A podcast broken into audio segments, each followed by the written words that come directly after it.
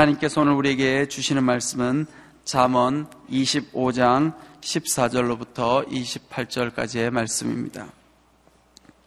잠언 25장 14절로부터 28절까지의 말씀을 한 절씩 교독하도록 하겠습니다. 제가 먼저 읽겠습니다. 선물을 한다고 거짓말로 자랑하는 사람은 비 없는 구름과 바람 같다. 인내는 통치자를 설득할 수 있고 부드러운 혀는 뼈를 녹일 수 있다. 꿀을 찾았느냐? 그러면 적당히 먹어 과식해 토하지 않게 하여라. 이웃집을 자주 드나들지 마라. 그러면 그가 너를 지겨워하며 싫어하게 된다. 이웃에 대해 불리한 증언을 하는 사람은 방망이나 칼이나 뾰족한 화살과 같다. 고난의 때에 진실하지 못한 사람을 믿는 것은 부러진 이나 어긋난 발과 같다. 마음이 무거운 사람에게 노래를 불러주는 것은 추운 날에 겉옷을 빼앗거나 소다에 식초를 붓는 것과 같다. 내 원수가 굶주리면 먹을 것을 주고 그가 목말라 하면 마실 물을 주어라. 이렇게 하면 내가 그의 얼굴을 부끄럽게 하는 것이며 여호와께서 내게 상 주실 것이다. 북쪽 바람이 비를 불러오는 것처럼 뒤에서 험담하는 혀는 얼굴의 분노를 일으킨다. 잘 다투는 아내와 넓은 집에서 사는 것보다 지붕 한 모퉁이에서 혼자 사는 게 낫다. 먼 땅에서 들려오는 좋은 소식은 지친 영혼에게 주는 시원한 물과 같다. 악인에게 무릎 꿇는 의인은 진흙 섞인 샘이나 더러워진 우물 같다. 꿀을 너무 많이 먹는 것이 좋지 않듯이 자기 스스로 영광을 구하는 것은 좋지 않다. 다 함께 읽겠습니다. 자제력이 없는 사람은 성벽이 무너져 내린 성과 같다. 아멘. 원수까지 변화시키는 절제의 힘이란 제목으로 이기우 목사님께서 말씀 선포해 주시겠습니다. 할렐루야. 이 추운 겨울에 기도하러 오신 여러분 축복합니다. 환영합니다. 믿음으로 선포하겠습니다. 능력받는 새벽 기도, 응답받는 새벽 기도, 성령을 체험하는 새벽 기도, 하나님의 음성을 듣는 새벽 기도. 아멘. 선포한 대로 될지어다. 아멘. 이 새벽에 기도하는 것이 여러분의 간증이요. 여러분의 삶에 힘이 되기를 축복합니다. 잠언 25장 오늘 본문 말씀에서 여러 가지 우리에게 주시는 음성들이 있습니다. 저는 저, 저대로 또 여러분은 여러분대로 하나님의 음성을 듣게 되시는데 제가 나누는 말씀 외에 혹이나 여러분 자신에게 주시는 말씀들이 있기 때문에 읽어가면서 하나님의 음성을 들을 수 있으면 좋겠습니다. 오늘 첫 번째 우리에게 주시는 말씀 15절 말씀을 읽겠습니다. 시작. 인내는 통치자를 설득할 수 있고 부드러운 혀는 뼈를 녹일 수 있다. 28절 맨 마지막에 있는 연관이 있기 때문에 함께 읽으면 좋겠습니다. 시작. 자제력이 없는 사람은 성벽이 무너져 내린 성과 같다. 인내는 통치자를 설득할 수 있고 부드러운 혀는 뼈를 녹일 수 있다. 그러니까 인내의 힘, 부드러운 혀, 부드러운 말의 힘이 얼마나 강한가를 우리들에게 보여주죠. 인내라고 하는 것, 참아주는 것, 기다려주는 것이 하나의 패키지로 의미를 담고 있는데, 이 말씀을 어제 저녁에 읽다가 어, 완전히 저한테 주시는 말씀으로 어, 들렸습니다. 왜냐하면 인내하는 게 부족하다는 걸 하나님이 아시고 너부터 인내하라 그렇게 말씀하시는 것으로 들려서 어, 굉장히 마음에 부끄러움이 생겼죠. 우리가 신앙인으로 살면서 인내해야 하는 일들이 꽤 많죠. 오늘 그것을 한번 점검해 봅시다. 먼저 하나님과의 관계 속에서 하나님이 하시는 일들에 대하여 인내하며 기다려야 될 것들이 굉장히 많습니다. 여러분 새벽마다 나와서 기도하시는데 내가 한 한 달만 기도했더니 하나님이 다 응답하셨다. 이러면 얼마나 좋겠어요. 그러면 아마 새벽 기도가 차고 넘칠 거예요. 1년을 기도해도 응답하지 않는 거죠. 제가 평생에 안 잊어버리는 이해화가 있어요. 25년 전, 26, 4년 전 어, 여의도 공동체 어디를 맡았는데 저 그분이 어디 계신지 궁금해요. 신방을 갔습니다. 기도 제목을 좀 나눠주시면 제가 어, 기도해 드리고 싶습니다. 그랬더니 목사님 기도 안 해줘도 괜찮습니다. 왜요? 작년에 신방 오신 목사님이 기도해 주셨는데 하나도 된 게 없습니다. 내버려 두세요. 얼마나 제가 황당했겠어요. 하나님의 응답이란 내가 생각하고 계산하는 대로 이루어지는 게 아니죠. 그거는 기복신앙이죠. 하나님은 항상 당신의 관점에서 당신의 판단 하에 우리에게 응답하시기 때문에 언젠가 어, 말씀드린 것처럼 우리의 기도가 그래서 하나님 말씀과 합해져야 한다는 게 굉장히 중요하다고 그랬잖아요. 어쨌든 하나님이 우리에게 행하시는 일들에 대해서는 인내하며 기다려야 될 일들이 굉장히 많아요. 어떻게 보면 이 새벽에 나와서 기도하는 것도 그 인내와 싸우는 거죠. 기다림 가운데 하나님의 음성을 듣기 위해서 기다리는 거죠. 그 인내가 통치자의 마음을 바꿀 수도 있다. 또 인내가 필요한 부분이 부부 관계입니다. 아내나 남편에 있어서 서로가 서로에 대하여 참고 기다려 줌. 저도 이제 그 결혼 생활 30년이 다 되다 보니까 목회하면서 그런 걸 봤어요. 이 결혼 생활을 할수록 관계가 성숙해지는 부부가 있고 신혼 때나 지금이나 평행선을 그리는 부부가 있고 더 악화된 부부가 있고 어떤 차이일까? 예, 인내하고 기다려줌. 그것이 부족하면 반대로 계속 말하게 되니까 자제력이 없어지게 되니까 결국은 관계가 더 악화될 수밖에 없다. 나는 하나님에서 하나님께서 행하시는 일들에 대하여 얼만큼 인내하며 기다리고 있는가?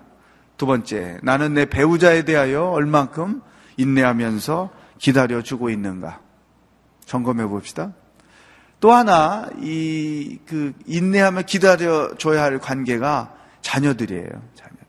특히, 티네이저 때, 사춘기 때, 저도 애들을 키워 보면서 터득한 건데, 사춘기 때 엄마나 아버지가 가장 잘해야 될 거는 잔소리가 아니고, 참고 기다려주는 거다.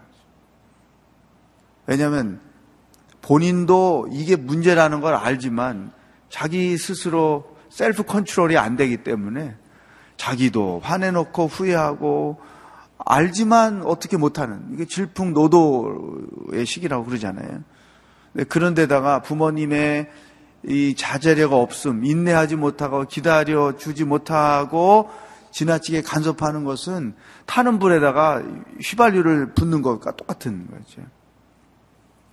아, 사춘기 자녀를 둔 부모들에게 가장 필요한 것은 참고 인내하면서 기다려 주는 것이구나. 이것이 지혜라는 것이죠. 자녀가 금방 어떻게 될까봐 잔소리를 하는데 그 말은 우리 부모가 나를 믿어주지 못하고 있다. 그런 표현인 것이죠. 애들이 자기가 잠시 어긋날지라도 우리 어머니 아버지가 나를 믿어주고 기다리고 계시다. 이것을 안다는 거예요. 그, 그것을 알 때에 더 이상 겹길로 갈 수가 없는 것이죠. 부모들에게 이게 필요하다. 또, 일대일 양육을 할 때 양육자가 동반자에 대하여 인내하고 기다려주는 게 필요합니다. 첫 번째 만남, 두 번째 만남, 세 번째 만남 될 때까지 일종의 어떤 긴장 관계가 그 사이에 있단 말이죠. 서로가 서로를 잘 모르죠. 또 판단하는 마음이 생기죠. 양육자는 양육자대로, 동반자는 동반자대로 자기 자를 가지고 평가를 하잖아요. 이 양육자가 제대로 나를 양육해 줄까?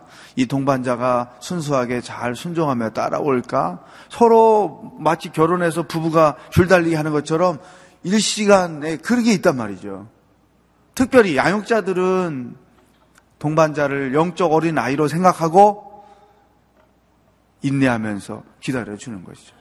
16주 가정이 끝났을 때 어, 하나님의 뜻에 합당한 사람으로 온전히 세워질 때를 소망하면서 참고 기다리는 것이죠. 마치 임신한 어머니가 애를 바라보고 소망하며 불편함을 감수하고 사는 것처럼. 이런 걸 보면 우리 삶이란 인내하고 기다리는 것에 훈련이 되어야 한다. 그러므로 인내하고 기다림을 통해서 하나님의 뜻이 이루어지는 경우가 굉장히 많다. 오늘 우리에게 주시는 첫 번째 말씀.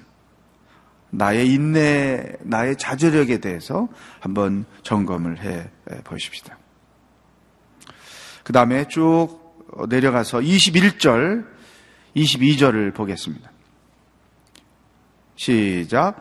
내 원수가 굶주리면 먹을 것을 주고 그가 목말라 하면 마실 물을 주어라. 이렇게 하면 내가 그의 얼굴을 부끄럽게 하는 것이며 여호와께서 내게 상 주실 것이다. 아멘. 인생을 살면서 가장 어려운 때는 이 관계가 어그러짐이죠 누구 때문에 혹은 나 때문에 그게 부부 관계든 부모와 자녀의 관계든 형제 관계든 사업의 관계든 교회 안에서 함께 믿음 생활하는 교우들과의 관계든 이 관계가 어그러졌을 때에 겪게 되는 마음의 고통 아마 이것보다 더 큰 고통은 없지 않나 생각합니다. 인생을 살면서 이런 관계 한 번 없으면 그 사람은 정말 복받은 사람이다. 원수인 관계, 원수와 같은 관계, 이런 일들에 대해서 우리는 어떻게 신앙적으로 처리할 것인가? 예수님께서 산상수훈에서 말씀하신 것처럼 원수가 굶주리면 먹을 걸 주고 목말라면 마실 물을 줘라. 원수를 사랑하라 이 말이지요. 진짜 어려운 것, 순종하기가 진짜 어려운 것. 이성으로는 용서를 하지만 사랑을 하지만 감정이 못 따라가는. 이건 제 경험입니다. 제 경험. 진짜 어려운 것이죠. 말씀대로 해야 하겠는데 쉽지가 않은 거죠. 이런 원수나 원수 감정을 갖게 될 때 우리가 어떻게 처리하는 것이 옳은 것인가? 이런 세 가지 관, 단계를 밟으면 좋겠습니다. 첫 번째는 내 그러한 감정, 억울한 감정, 분노의 감정, 어떤 죽이고 싶은 감정, 때려주고 싶은 감정, 복수하고 싶은 감정, 우리 안에 이런 원수 관계로 인하여 생겨난 그 감정이 있단 말이죠. 그 감정이 우리 마음을 상하게 하고 우리의 속을 힘들게 하잖아요. 그래서 첫 단계는 하나님 앞에서 그 감정을 그대로 토로하는 거죠. 내가 힘들어 죽겠습니다.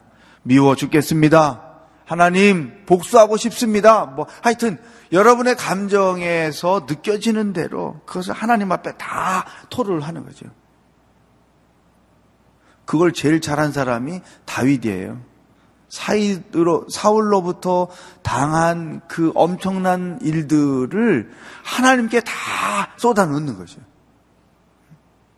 이게 첫 번째 단계죠. 두 번째 단계는 하나님께 질문하는 것입니다. 하나님, 내가 어떻게 하면 좋겠습니까? 나도 내가 이런 일들, 이런 사람을 어떻게 처리할지 모르겠습니다.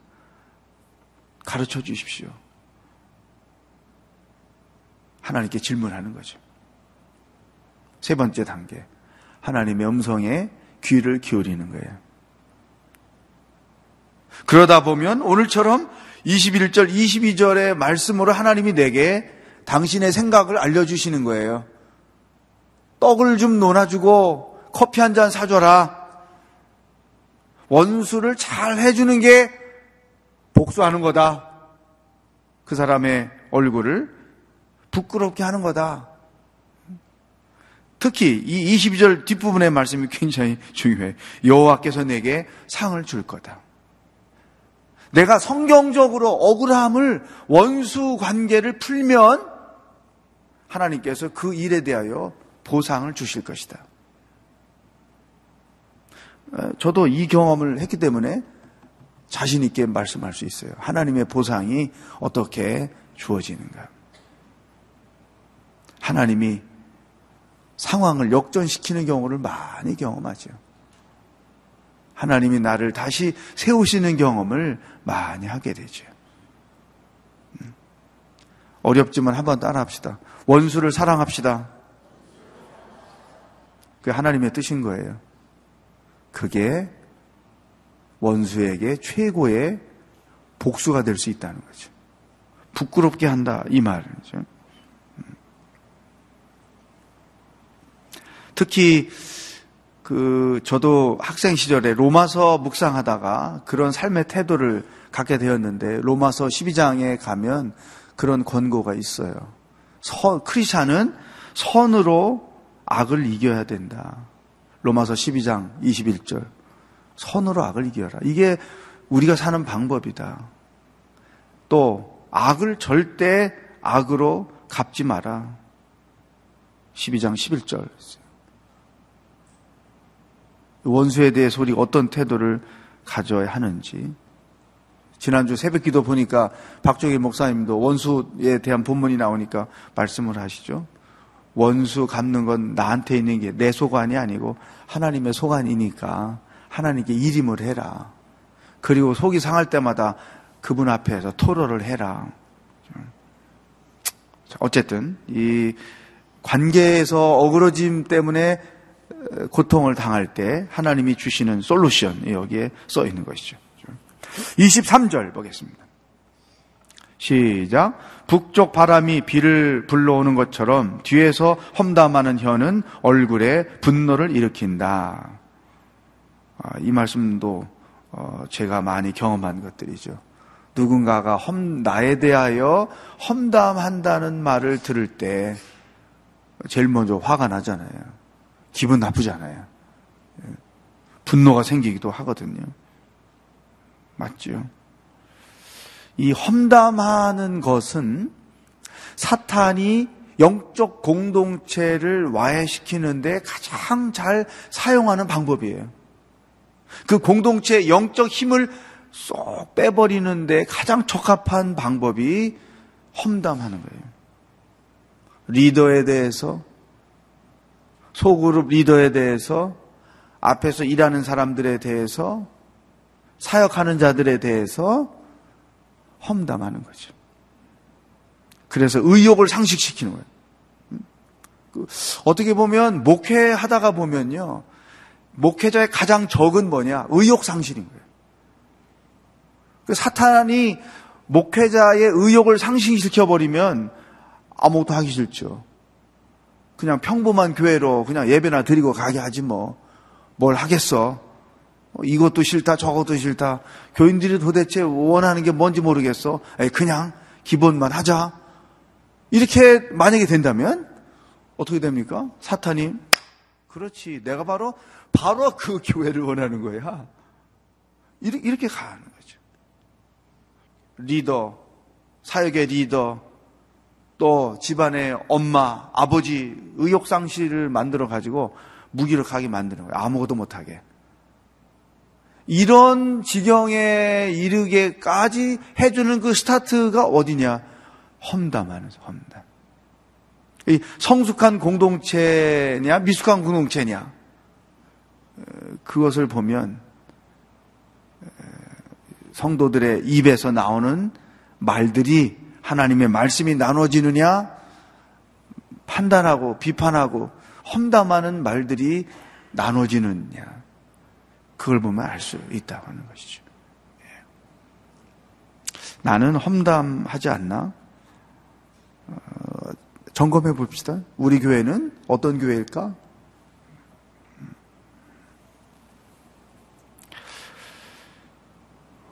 24절. 아내들한테 조금 미안한데 시작. 잘 다투는 아내와 넓은 집에서 사는 것보다 지붕 한 모퉁이에서 혼자 사는 게 낫다. 어, 혹시나 조금 마음이 상하면 잘 다투는 남편과 넓은 집에서 사는 것보다 지붕 한 모퉁이에서 혼자 사는 게 낫다. 이렇게 이해해도 괜찮습니다. 이 관계, 부부 관계가 살면서 서로가 서로에 대해서 적응하고 서로가 서로에 대해서 이해하고 또 포기할 것은 포기하고 어? 그러면서 점점점 성숙한 관계로 가는 것. 이게 건강한 부부 관계죠. 제가 최근에 글을 읽었는데요. 노년의 그 결혼, 이, 아니, 이혼을 요구하는 부부들이 많대요. 우리나라, 우리나라에. 황혼 이혼이라는 말이 이미 오래전부터 나왔지만, 최근에 그 이혼하는 분들의 열 쌍 중에 네 쌍은 황혼 연세 드신 분들이래요. 그래서 기자가 그걸 취재해가지고 얘기하는데 왜 이혼을 합니까? 이 나이에. 더 이상 우리 영감 잔소리 듣기, 듣고 살고 싶지 않다. 더 이상 우리 마누라 잔소리 들으며 인생을 살고 싶지 않다. 아주 지겨 죽겠다, 내 평생. 그래서 이제 갈라져 살아서, 갈라져 산 3년 차, 5년 차 이렇게 인터뷰 했는데, 그분들이, 하, 자유하며 사는 게 얼마나 좋은지 모르겠다고. 잔소리 안 들으며 사는 게 얼마나 좋은지 모르겠다고. 이런 얘기를 해요. 이 말씀을 읽다가 그 글이 생각이 났어요. 또 지난주에 목사님 몇 분하고 흔책방을 갔는데 이 책을 쭉 리스트를 책꽂이에 꽂아 있는 걸 보다 보니까 제 눈에 딱 들어오는 책 제목이 하나 있었어요. 뭐냐면 남편을 빨리 죽게 하는 방법 15가지. 남편을 빨리 죽게 하는 15가지. 아, 그래서 제가 책을 빼봤죠. 아, 리스트를 15가지를 쭉 보니까 대부분 음식에 관련된 것, 뭐 하얀색을 계속 먹게 해라, 뭐 이런 식으로 어, 음식에 관련된 것, 또 뭐 운동과 관련된 것 이게인데 제일 가운데에 뭐가 있냐면 항상 바가지를 긁어라. 아, 이 바가지를 긁으면 남편이 빨리 죽을 수 있구나. 오늘 이 말씀 어제 저녁 묵상하다가 생각이 났어요. 제, 저가 남편인데요.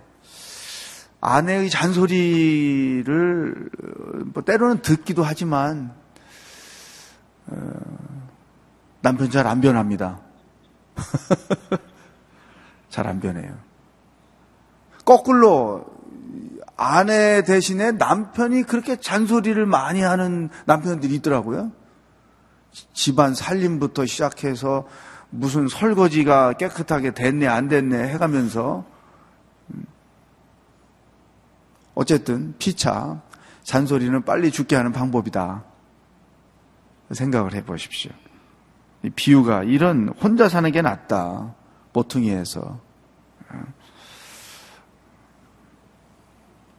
부부는 애들 다 키우고 나면 어, 서로 남는 게 부부인데 서로 의지하고 친구처럼 사는 게 부부인데 성숙해져 가야 되지 않을까. 저도 처음 이제 인생에 처음 아이들과 떨어져서 부부만 1년을 살아보니까 왜 부부는 친구처럼 살게 된다는가라는 그 말이 인제서 이해가 되는 거죠. 그러니 애들 다 떼어놓고 났을 때 부부 관계가 성숙하면 다행이지만 성숙하지 않다면 그 둘이 사는 게 얼마나 고통일까? 어, 그런 생각을 하게 되죠. 그래서 여러분의 부부 관계를 점검하되 특히 아내 여러분, 나의 잔소리의 그 농도는 어느 정도인가?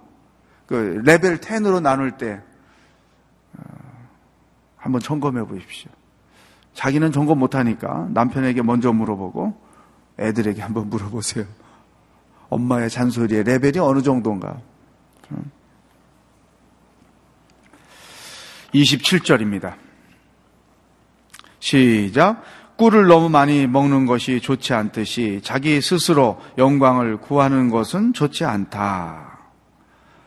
특별히 하나님의 일을 하면서 사는 그리스도인들이 평생에 가장 주의해야 할 것. 그것은 주님의 일을 하다가 자기 영광을 구하는 것입니다.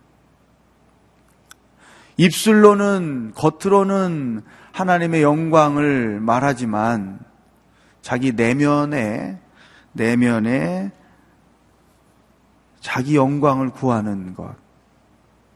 가장 조심해야 돼요. 특히 우리 교회처럼 평신도들이 능동적으로 사역하는 교회의 가장 위험한 것. 주의 일을 하면서 자기 속에 자기 영광을 추구하는 것이죠. 이 자기 영광 뒤에는 뭐가 숨겨 있느냐? 명예 욕이 숨어 있는 거예요. 자기 명예, 자기 이름. 정말 이 부분 하나님 앞에서 솔직해야 되는 거죠. 내가 진짜 하나님의 영광을 위해서 일하고 있는가? 내 안에 내 명예심 담겨져 있어서 감추고 주님의 일을 내가 하고 있는 것은 아닌가. 이것을 알아야 됩니다. 영광이라는 단어는 사람에게 어울리는 단어가 아니에요.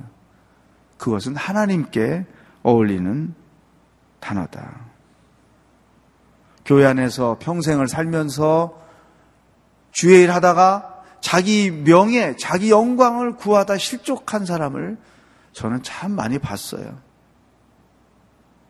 물론 목회자도 예는 아니죠.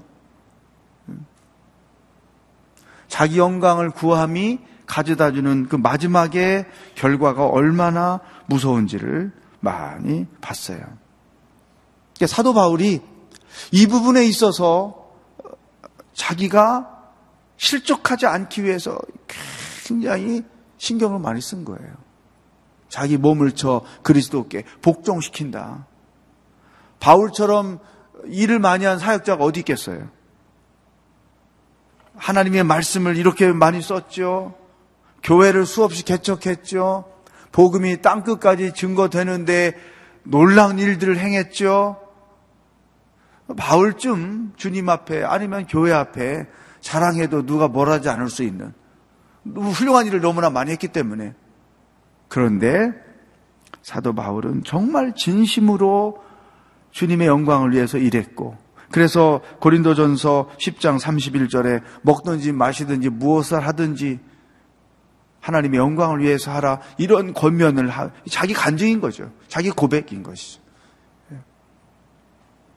내가 혹시나 주님의 일을 많이 했다는 것 때문에 교만하다가 자기 영광 구하다가 자기 명예 찾다가 주님께로부터 버림받으면 어떻게 될까?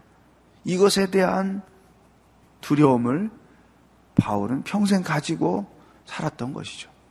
그가 은혜를, 은혜라는 단어를 편지 때마다 쓰고 강조했던 이유도 나의 나 된 것은 하나님의 은혜요. 내가 이렇게 많은 일을 할 수 있는 것은 하나님이 나를 믿어주셔서 내게 맡겨주신 것이지. 끝없이 자기 자신을 겸손의 자리를 벗어나지 않으려고 애를 쓰면서 주의 일을 했던 것이죠. 오늘 우리에게 주시는 마지막 말씀입니다. 나는 주님의 일을 하면서 진짜 솔직하게 주님의 영광을 위해서 일을 하는가? 나의 명예심, 나의 영광을 위해서 일을 하는가? 자기 내면을 들여다 봐야 될 것입니다. 하나님께서 우리에게 주시는 말씀입니다. 오늘도 주신 말씀 중에 하나님께서 여러분에게 들려주신 음성을 붙잡고 그 말씀 가지고 기도하면서 살 수 있기를 주의 이름으로 축복합니다. 이 시간 합심해서 기도하겠습니다. 제일 먼저 이 새벽 기도에서 능력받는 새벽 기도가 되게 하여 주십시오. 응답받는 새벽 기도가 되게 하여 주십시오. 성령을 체험하는 새벽 기도가 되게 하여 주십시오. 하나님의 음성을 듣는 새벽 기도가 되게 하여 주십시오. 다 같이 믿음으로 네 가지 제목을 가지고 합심해서 기도하겠습니다. 하나님 아버지 감사합니다. 오늘 아침에도 저희들을 기도자로 불러주시고 주님 앞에 나와 찬송하며 말씀을 들으며 기도하며 나아가게 하시니 감사합니다. 새벽마다 기도할 때 하나님의 능력을 덧입기를 소망합니다. 새벽마다 기도할 때 하나님의 세미한 음성을 들을 수 있기를 소망합니다. 새벽마다 기도할 때 성령의 놀라운 영적 체험이 이루어지기를 소망합니다. 하나님의 능력의 손이 안수하여 주십시오. 하나님의 능력의 손으로 치료하시고 회복시켜 주십시오. 기도할 때 성령의 거룩한 터치가 우리 마음 가운데 임해서 성령의 기름 부으심이 우리 마음 가운데 임해서 우리의 심령이 새로워지고 연약한 육체가 힘을 얻고 병든 것들이 치유되고 회복되고 상한 심령이 회복되고 성령의 능력을 덧입어 담대하게 세상을 향하여 나아갈 수 있도록 역사하여 주시옵소서. 또한 아버지여 이 새벽마다 기도할 때에 하나님의 음성을 듣고 응답을 듣고 성령을 체험하고 믿음의 기도를 드리고 하나님 안에서 이 땅을 살아가며 우리에게 필요한 거룩한 능력들을 체험하며 나아갈 수 있기를 소망합니다. 성령 하나님, 새벽마다 간구하는 모든 자들에게 두 손을 펼쳐서 능력을 부어주시고, 말씀하여 주시고, 기도하여 나갈 때마다 성령을 체험하게 하여 주셔서 아버지의 뜻을 이루며 나아가는 새벽이 되어지도록 역사하여 주시옵소서. 할렐루야. 오늘 주신 말씀을 가지고 기도하기를 원합니다. 하나님, 내게 인내가 필요합니다. 가정 안에서 부부 관계에서 자녀들과의 관계에서 하나님이 행하시는 그 일들 가운데 인내할 수 있는 능력을 인내를 통하여 연단을 이룰 수 있는 능력을 허락하여 주십시오. 관계 어려움 가운데 있습니까? 이 시간에 여러분의 감정을 주님 앞에 토로하고 그를 말씀대로 축복하며 선포할 수 있기를 바랍니다. 여러분의 가정을 위해서 기도하십시오. 하나님 앞에 솔직한 신앙인으로 영광을 하나님께만 올려드리며 사는 신앙인이 되겠다고 고백하며 오늘 주신 말씀을 붙잡고 다 같이 기도하겠습니다. 하나님 아버지, 오늘도 자문의 말씀을 통하여 어떻게 살아야 하는지 가르쳐 주셔서 감사합니다. 무엇을 기도해야 하는지 가르쳐 주셔서 감사합니다. 하나님 우리 마음에 인내가 필요합니다. 자제력이 필요합니다. 기다릴 줄 아는 힘이 필요합니다. 하나님께서 행하시는 그 모든 일들 가운데 나와 내 가정의 인생을 위하여 행하시는 일들 가운데 내 생각과 다르고 내 뜻과 다르고 내 간구와 다른다 할지라도 인내하며 하나님의 뜻이 이루어지기를 기다리며 나아갈 줄 아는 자들이 되게 하여 주시옵소서. 부부 관계가 성숙해지기 위하여 자녀와의 관계가 성숙하기 위하여 하나님의 일을 하는 동역자들과의 관계가 성숙해지기 위하여 우리 안에서 인내가 필요하고 자제력이 필요하고 참고 기다림이 필요하오니 하나님 우리가 그 기다림을 통하여 연단을 이루고 하나님이 원하시는 성숙한 신앙의 사람으로 세워져 나갈 수 있도록 역사하여 주시옵소서 관계 어려움 때문에 고통당하는 자들이 있습니까? 주님의 말씀대로 순종하며 나가게 하여 주시옵소서 우리의 감정을 주님 앞에 다 토로합니다. 우리의 상한 마음을 이해하시고 위로하시는 하나님 아버지, 이 상황을 아시는 하나님 아버지, 어렵지만 주의 능력에 의지하여 성령의 능력에 의지하여 원수를 부끄럽게 할 수 있는 사랑을 베풀고 나누는 자들이 되게 하여 주시옵소서. 하나님 영광은 오직 하나님께만 올려드리기를 원합니다. 내 명예 내 영광을 위하여 어리석은 생각하며 실족하는 자가 없게 하여 주시옵시고 평생 주님의 일을 하며 주님의 영광만 나타내며 나중에 하나님께서 나를 높여주실 그때를 바라보며 믿음으로 나아가는 하나님의 백성들이 되게 하여 주시옵소서 할렐루야 하나님 아버지 새벽마다 기도할 때 성령의 놀라운 능력을 체험하기를 소망합니다. 성령의 안수를 경험하기를 소망합니다. 성령의 치유와 회복을 경험할 수 있기를 소망합니다. 믿음으로 간구할 때마다 능력의 손을 펼치시사 안수하여 주옵소서 죄를 열어 하나님 앞에 엎드릴 때마다 말씀을 통하여 각 사람에게 필요한 세미한 음성을 들려 주시옵소서. 오늘도 말씀을 붙잡고 믿음으로 담대하게 주님과 동행하는 하루가 되게 하여 주시옵소서. 영광을 오직 하나님께만 올려드리는 믿음의 사람들이 다 되게 하여 주시옵소서. 예수 그리스도의 은혜와 하나님 아버지의 사랑과 성령의 교통하심이 새벽마다 기도할 때 능력을 체험하고 하나님의 살아계심을 경험하고 하나님께 온전히 영광을 올려드리며 살기를 원하는 기도하는 모든 사람들 머리 위에 복음을 들고 애쓰며 수고하시는 선교사님들 위해 영원히 함께 하시길 축원하옵나이다. 아멘.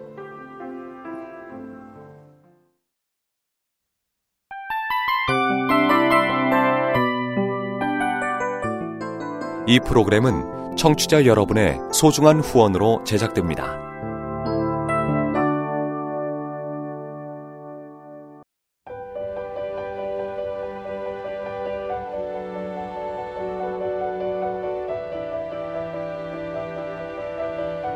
세상에는 수많은 교회들이 있지만 더 깊이 있는 말씀 강해를 찾기 위해 크기로만 교회를 선정하지 않습니다. 보다 좋은 영적 콘텐츠를 더 많이 나누기 위해 방송비를 받지 않습니다. 1년 365일 복음만 전하고 싶어서 우리는 광고를 하지 않습니다. 온누리의 복음을 땅끝까지 CGN TV와 함께 땅끝 성교사가 되주세요